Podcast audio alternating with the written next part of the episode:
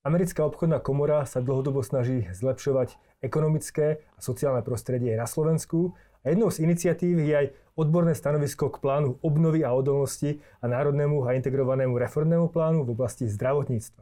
A práve o tom budem rozprávať s pánom Vladimírom Miečetom. E, je to predseda zdravotníckého výboru Americkej obchodnej komory na Slovensku. Dobrý deň, vítam vás tu.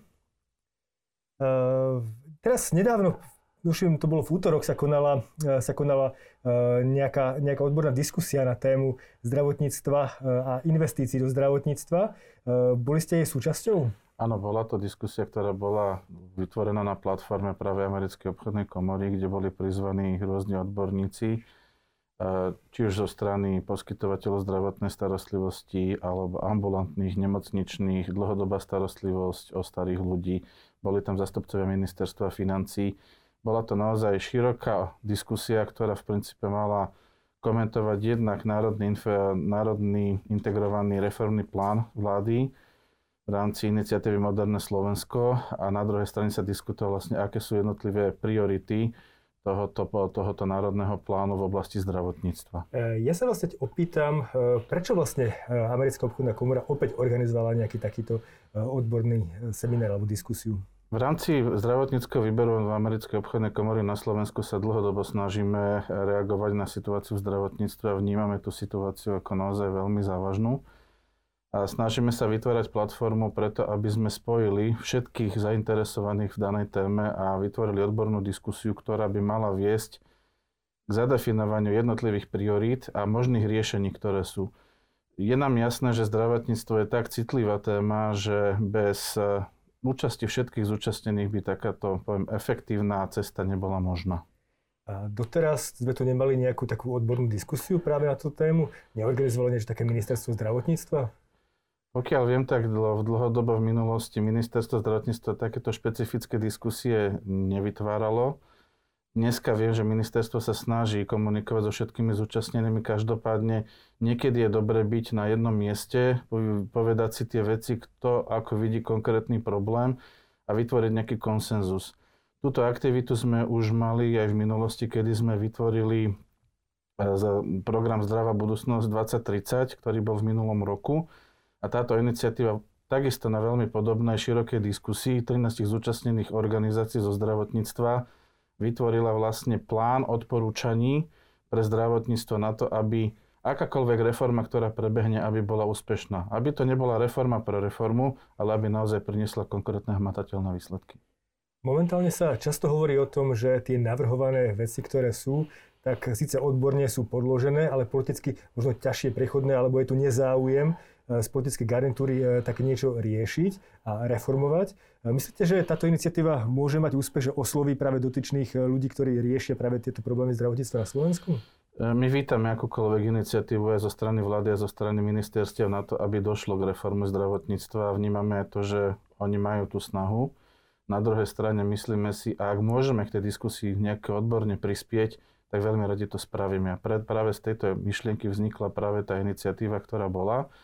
A na základe teda aj zverejneného, zverejneného plánu obnovy v podstate sa snažíme vytvoriť odborné stanovisko, ktoré reflektuje jednotlivé tie časti a hlavne identifikuje 10 základných problémov zdravotníctva, ktoré vnímame na základe ich identifikácie a vzýšlo to práve z tej diskusie s tými všetkými zúčastnenými. Keď sa ľudí, odborníkov pýtajú na to, že aké sú najväčšie problémy slovenského zdravotníctva, tak e, v podstate nevedia, kde začať a kde skončiť. Tých problémov je asi veľa. Čo je podľa vás tých 10 najdôležitejších, alebo z nich mi povedzte nejaké také, ktoré, ktoré vám e, prídu ako, ako tie najťažšie, najpalčivejšie? Tak v prvom rade to nedostatočné financovanie, ktoré je samozrejme téma, ktorú vidíme asi všetci na každom kroku. Je to samozrejme nejasný nárok, čo, na čo pacient má nárok a aká je dostupná tá zdravotná starostlivosť. Ďalšie, čo vnímame, je nedostatok zdravotníckého personálu Samozrejme je to aj dostatok e, kvalitných dát a informácií o tom, čo v tom systéme je, ako funguje, koľko máme pacientov na konkrétne diagnozy, aby sme vedeli správne nastaviť, čo sú tie potreby toho systému. Máme veľmi slabú penetráciu digitalizácie, to znamená e, zefektívnenie či už komunikácie, riešení v rámci poskytovanej zdravotnej starostlivosti. Potom je to slabá dostupnosť inovatívnych terapií práve pri niektorých tých najnáročnejších diagnozách. Potom je to absentujúca dlhodobá starostlivosť, to znamená, nechyba nám tu koncept, kde je previazaná tá zdravotná sociálna zložka. E, samozrejme vnímame aj určitý problém v rámci regulácie organizácie sektore, kde si myslíme, že by malo dôjsť k nejakej reorganizácii. Je to samozrejme aj prepojenie zainteresovaných partnerov, to znamená vytvoriť možno platformu, kedy sa budú môcť všetci zúčastnení kompetentne online vždy vyjadriť k nejakým zásadným rozhodnutiam, ktoré majú zísť na základe nejakého politického rozhodnutia.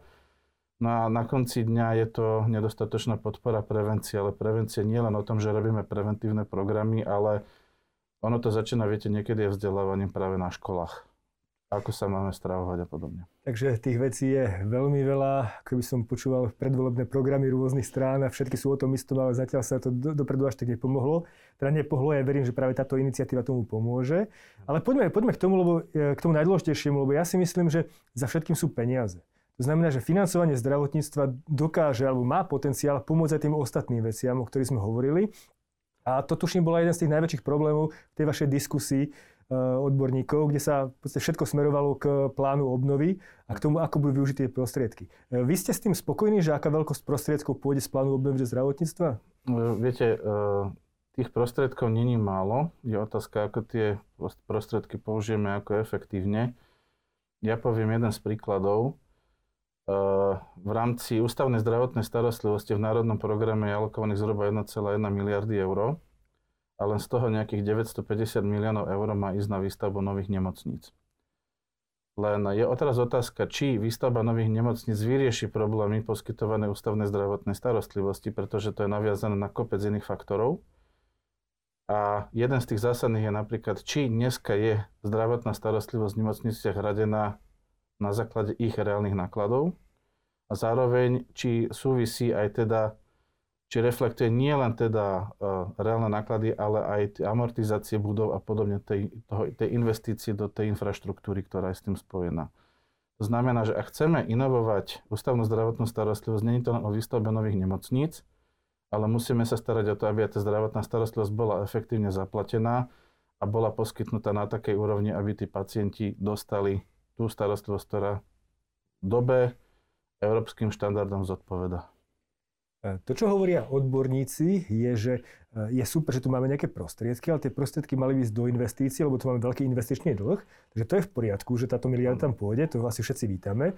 Otázka je len, či sa skutočne využia tie investície na reformy, na reformy, aby sa ten systém zmenil možno k lepšiemu hospodáreniu, k efektívnejšiemu využívaniu prostriedkov, alebo nie. Máte pocit e, práve z toho plánu Fondu obnovy, že práve týmto smerom pôjdu tie peniaze? Tie prvky sú tam samozrejme zadefinované, čiže my sme tam sa snažili niektoré tie konkrétne riešenia nejakým spôsobom viacej rozvinúť, aby boli na toto alokované. V rámci plánu obnovy je dobrá vec uh, a to je unikátna vec, ktorá v minulosti nebola. Mnohé štáty európske práve využili plán obnovy na vybudovanie alebo prebudovanie ich zdravotnej infraštruktúry. Na Slovensku to v podstate máme prvýkrát. To je jedna, jedna zo zásadných vecí a je to unikátna príležitosť, ktorú by sme mali využiť naozaj v reáli, tak aby tie výstupy z toho boli viditeľné v bežnom živote. Na druhej strane treba povedať, aby to neboli reformy pre reformy, ale aby tie reformy mali konkrétny výstup z hľadiska poskytovanej zdravotnej starostlivosti. Asi ten kľúčový krok, ktorý bude stáť za úspešnosťou tých reforiem, bude aj nejaká stratifikácia alebo optimalizácia nemocničnej siete. Momentálne sa hovorí o tom, že tie investície z fondu obnovy, tá miliarda, pôjde do troch, možno štyroch nemocníc, e, nových koncových nemocníc. E, a to boli práve tie najväčšie obavy, ktoré vyjadrili niektoré organizácie, ako napríklad Asociácia nemocníc Slovenska, že tie peniaze pôjdu iba do e, štátnych, respektíve, respektíve nemocníc, ktoré sú, ktorým zriadovateľom je ministerstvo zdravotníctva. Je to podľa vás správny krok? Viete, toto je už diskusia, ktoré musia potom aj súkromní poskytovateľia zadefinovať, akým spôsobom boli tie prostriedky rozvinuté Hlavne musíme sa pozerať na to, e, ak chceme od súkromných investorov, aby niečo robili, tak im samozrejme musíme poskytnúť aj relevantnú úhradu za tú zdravotnú starostlivosť. Čiže ono to nie je len previazané so samotnou investíciou do infraštruktúry, ale je to naviazané aj na to, akým smerom chceme, aby to zdravotníctvo išlo. A to je aj o tom, ako bude hradená tá samotná starostlivosť zo strany zdravotných poisťovní a podobne. Čiže e, to je aj o vytváraní zdrojov, o vytváraní príležitostí nielen na úrovni infraštruktúry, ale aj samotnej zdravotnej starostlivosti. Poviem asi tak, že samozrejme máme veľa súkromných ambulantných poskytovateľov a tam určite vytvorenie priestoru pre posilnenie ambulantnej zložky samozrejme dáva zmysel. V rámci využitia zdrojov do, e, do ložkových zdravotníckých zariadení, tam samozrejme musíme vnímať aj ten fakt, že musí existovať nejaká hierarchizácia a tá, tá stratifikácia je absolútne zjavná ak do tej hierarchizácie, do konkrétnych zámerov spadne aj súkromné, súkromné e, zdravotnícke zariadenie, tak samozrejme tiež by malo mať možnosť sa zúčastniť. Každopádne asi tá miera participácie by mala byť prerozdelená aj s tým súkromným vlastníkom. V tom návrhu, ktorý sme videli e, z Fondu obnovy, vyplýva, že štát chce investovať hlavne do svojich vlastných štátnych nemocníc. Otázkou je, je to, je to model, ktorý, e, ktorý v podstate uh, predpokladá možno to, že by malo byť štátne zdravotníctvo na Slovensku v všetkých oblastiach, aj vzhľadom k poisťovniam a tak ďalej. Je to aj niečo, čo viacero členov, uh, respektíve bol to minister, minister Krajči, navrhoval a už dlhodobo v podstate Olano také niečo tlačí. Je to ten model, ktorý je podľa vás správny, alebo sú aj iné možnosti? Viete, štát by mal mať jasnú víziu v tom, aké chce mať pozíciu k zdravotnej starostlivosti. A tých príkladov v Európe máme niekoľko. To znamená, ak štát chce mať kontrolu nad tým, ako tá zdravotná starostlivosť sa vyvíja, ktorým smerom ide, je logické, že primárne sa bude starať o to, aby posilnil svoju pozíciu a infraštruktúru, ktorá mu patrí. Na druhej strane máte modely aj v Európe, ktoré e, boli o tom, že štát e, v podstate vytvoril priestor pre súkromných vlastníkov, ale samozrejme aj tá participácia a zainteresovanosť súkromných vlastníkov bola významne väčšia. Tým, že si sme si vedomí tej absencie tých zdrojov, je pravdepodobne implicitné, že e, zameranie sa do štátnych, na štátne zariadenie v tejto chvíli je jednoznačné, pretože tie privátne zdroje v tejto chvíli je otázne, či by boli tiež úplne dostačujúce. E, možno, možno ten mix práve súkromných a verejných zdrojov by pomohol slovenskému zdravotníctvu, ale verím, že tam sa nájde nejaký rozumný koncept. Mnoho ľudí hovorí napríklad o tom, že by sa malo rekonštruovať tie existujúce infraštruktúry, ktoré tu máme. Hmm. Myslíte si, že to je krok správnym smerom? E, ja, ja viem, je, je, to, je to ťažké z vášho pohľadu to hodnotiť, ale je tu jednoducho viacero, stále veľká diskusia o tom, ako by to celé malo vyzerať. Viete, uh, rekonštrukcia by mala byť nielen o infraštruktúre, ale keď chceme inovovať, musíme inovovať nielen priestory a uh, zariadenia a prístrojovú techniku, ale musíme inovovať aj prístup k pacientovi, musíme inovovať celý beh zdravotnej starostlivosti, ako je nastavený. To znamená, tie inovácie sú aj o tých nehmotných veciach, s ktorými sa každodenne stretávame. Aj druhý bod, ktorý navrhujete v tej prioritizácii problémov slovenského zdravotníctva, je nejasný nárok a nezadefinovaná dostupnosť zdravotnej starostlivosti. To je to, čo navrhuje programové vyhlásenie vlády. Máme tu nejaký štandard, nejaký nadštandard. Ste teda predpokladám za to, aby sa také niečo e, aj realizovalo. Áno. E, určite je dôležité, aby bolo jasne zadefinované, na čo má občan Slovenskej republiky, a teda pacient, nárok z verejného zdravotného poistenia a aby si to vedel aj nárokovať. To znamená, poďme napríklad na vzor do Českej republiky, pacienti s onkologickým ochorením presne vedia, ako bude jeho onkologická liečba vyzerať. U nás na Slovensku nevedia? Bohužiaľ na Slovensku zatiaľ stále e, nevie pacient si vyhľadať, ktorým, e, ktorým smerom pôjde. V Českej republike každé onkologické centrum má v podstate na webových stránkach zadefinované, ako vyzerá jeho algoritmus podľa zatrdenia konkrétneho ochorenia. A to je len príklad z Českej republiky. Za Českou republikou sme v mnohom pozadu a jedna z tých vecí je aj počet lekárov a zdravotných sestier. E, to je asi obrovský problém, keď si uvedomíme, ako máme prestarnutú e, generáciu lekárov, hlavne tých všeobecných lekárov. E, je na to nejaké rýchle riešenie? Čo odporúčate vy?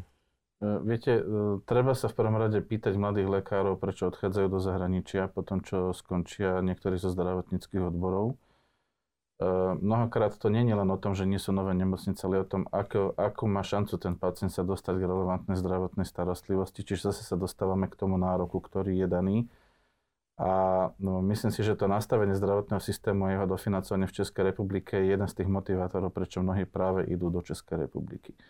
To znamená, ak chceme pracovať so zdravotným personálom, musíme nastaviť ich pracovné podmienky a podmienky aj ich odmeňovania tak, aby jednoducho pre nich bolo atraktívne v tom systéme zostať a asi by je pre nás žiaduce, aby aj zdravotné sestry boli motivované radšej pracovať v zdravotníckých zariadeniach na Slovensku, ako ísť robiť opatrovateľky do Rakúska.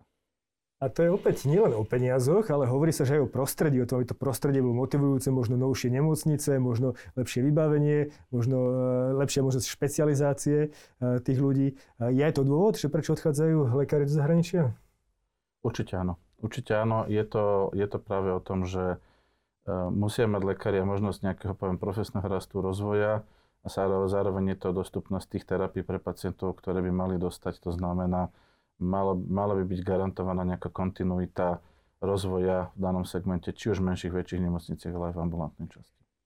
Takže opäť, keď dokážeme zefektívniť systém, ušetriť prostriedky, lepšie hospodári, tak potom možno pritiahneme sem aj tých ľudí a vyriešime možno jedným problémom. Určite áno.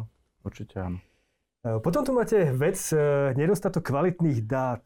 Ako je možné, že v 21. storočí nemáme kvalitné dáta? Viete, uh, Historicky československé zdravotníctvo bolo známe tým, že malo excelentné dáta a my žijeme ešte z nejakého pozostatku tej tradície, ktorá tu bola. Dneska sme v situácii, kedy bohužiaľ mnohé zdravotnícke dáta sa dostávajú či už do Národného centra zdravotníckých informácií, do zdravotných poisťovní a oni tie dáta niekedy sú trošku skreslené. A e, na jednej strane máte nemocničné e, systémy, ambulantné systémy, ale nevyužívame dostupnosť týchto systémov na to, aby sme automaticky niektoré dáta dostávali do nejakého centrálneho registra a tými, s tými dátami efektívne narábali. A druhá vec je, že niektoré dáta aj sú k dispozícii, ale disponuje disponuje nimi ministerstvo, niektorými separátne disponujú zdravotné poisťovne. A keď sa chcete dostať nejakým agregovaným výstupom, tak e, nie všetky máte k dispozícii. Čiže čo my hovoríme, že na to, aby sme vedeli aj odborné verejnosti, aj akademickému sektoru dať niektoré možnosti, ako identifikovať ďalšie príležitosti v systéme, malo by byť práve naviazané na určitú dostupnosť a transparentnosť dát a zároveň teda pracovať aj na zlepšení kvalite ich zberu a pozrieť sa na to, či niektoré dáta nie sú náhodou duplicitné, triplicitné, ktoré sa nám niekoľkokrát aj v systéme vyskytujú a na druhej sú napríklad údaje, ktoré sa nám v systéme nevyskytujú. Ja, tu by svoju expertízu možno, možno boli pomôcť zdravotné poisťovne, ktoré asi majú najlepšie dáta zo všetkých inštitúcií, ak sa nemýlim. Zdravotné poisťovne majú najlepšie dáta. Otázka je, či ich tu všetky vyzdieľať. Tak o tom je ministerstvo, aby ich donútilo možno v prípade... To je tá pozícia regulátora, presne tak. Tak a poďme na tie dva veľké a dlhodobé problémy, ktoré čakajú nielen Slovensko, ale všetky krajiny a Slovensko do určitej miery, e, viac ako všetky ostatné krajiny. A to je poprvé e, inovatívna liečba, ktorá bude čím ďalej tým drahšia na špecifické choroby. E, samozrejme sa ňou pomôže mnohým ľuďom, ktorým momentálne sa pomôcť nedá, ale je o mnoho, mnoho drahšia. A druhá vec je dlhodobá starostlivosť. Takže poďme najprv tej inovatívnej liečbe. Ako v podstate spraviť to, aby sa zafinancovalo liečenie chorób, ktoré stoja 100 tisíce alebo dokonca milióny eur? Uh, viete, uh, inovatívna liečba dneska nemusí byť tá najdrahšia, paradoxne. Uh, paradoxne, inovatívna liečba je nastavená aj na inovatívne spôsoby, ako je ten pacient s konkrétnym ochorením manažovaný. A môžeme pacienta na začiatku ochorenia nastaviť na taký terapeutický algoritmus, že jeho stav sa nebude zhoršovať a tým pádom nebudú narastať náklady na zdravotnú starostlivosť ďalej. Na druhej strane sa môžeme baviť u onkologických liekov, to znamená efektívnejšie pracovať práve s tým, že keď vieme, ako, ako má presne zatriedené pacient onkologické ochorenie, môžeme použiť liečbu cieľene, to znamená, vieme identifikovať spôsob, ktorý bude najefektívnejší pri jeho, pri jeho liečení.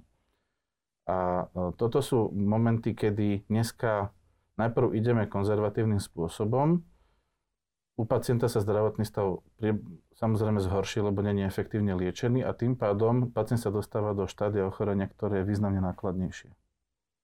Ako to zlepšiť tú situáciu? Zlepšiť tú situáciu, ako ju zlepšiť je práve v tom, že začať pracovať s pacientom čo najskôr, identifikovať, v akom štádiu to ochorenie je, alebo ako ho presne vieme zatriediť a pokiaľ máme dostupné terapeutické možnosti, tak tie terapeutické možnosti efektívne využiť tak, aby, aby, aby jednoducho boli naplno využité. A na druhej strane to potom aj vec odmeňovania, to znamená prejsť tej nákladovej zložky na tú hodnotovú zložku. To znamená hradiť zdravotnú starostlivosť na základe hodnoty, ktorá je doručená. Tak a to je asi ten najväčší problém slovenského zdravotníctva, že sú odmenovaní lekári, nemocnice za výkony a nie za cieľ, za, za ten výsledok, ktorý vlastne s tvojou liečbou docielia. Eh, ale ak môžeme teda poďme ešte k tej poslednej veci a to je práve tá chýbajúca dlhodobá starostlivosť, pretože ľudia momentálne s dlhodobými chronickými problémami ležia v nemocniciach, čo je extrémne drahé asi miesto toho, aby ležali v inštitúciách, ktoré dokážu byť lacnejšie a ponúknuť možno práve to, čo potrebujú. Viete, dlhodobá starostlivosť nadvezuje na to, že mnohí pacienti po akutnej lôžkovej starostlivosti by mali prejsť do fáze nejaké rekonvalescencie. Na druhej strane je to osobitná časť, je starostlivosť o starých ľudí, ktorí si vyžadujú veľmi špecifický prístup a nevieme ich riešiť len v rámci akutnej zdravotnej starostlivosti v nemocniciach, ale tí ľudia si vyžadujú systematický a pravidelný prístup a ošetrovanie.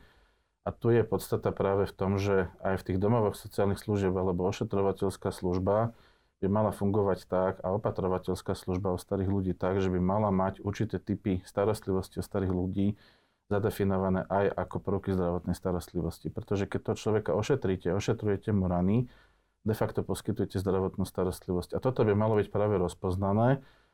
A tým, že toto rozpoznáme, tak v podstate vieme do toho systému dostať zase viacej peňazí a zase sa dostávame k tomu, že vieme motivovať ľudí, aby nám zostávali tu a tou starostlivosť, ktorú budú poskytovať, budú mať aj relevantne zaplatenú. To sme v krátkosti prešli tých 10 návrhov, ktoré má MČM ohľadom zlepšenia zdravotnej starostlivosti na Slovensku. E, COVID však odhalil, že tých problémov na Slovensku je veľmi veľa. Jednoducho zdravotníctvo je uchopené dosť nesystematicky a nie príliš manažersky kvalitne, aspoň teraz z môjho pohľadu. Eh, čo chce, čo chce týmto dokumentom MČM vlastne, vlastne dať najavu? Vyšlo to ako tlačová správa, bola tam diskusia odborníkov. Čo by ste boli radi, aby, ako skončila v podstate My by sme boli radi, aby jednak ministerstvo iniciovalo jednoducho odbornú diskusiu, aby v prípade, že je to stále možné, aby zohľadnilo niektoré tie odborné stanoviska v rámci toho národného programu pre inováciu a rozvoj a aby boli zohľadnené, aby konkrétne milníky, ktoré sú definované v rámci tohoto programu, aby reflektovali aj tie riešenia, ktoré, ktoré nejakým spôsobom navrhujeme.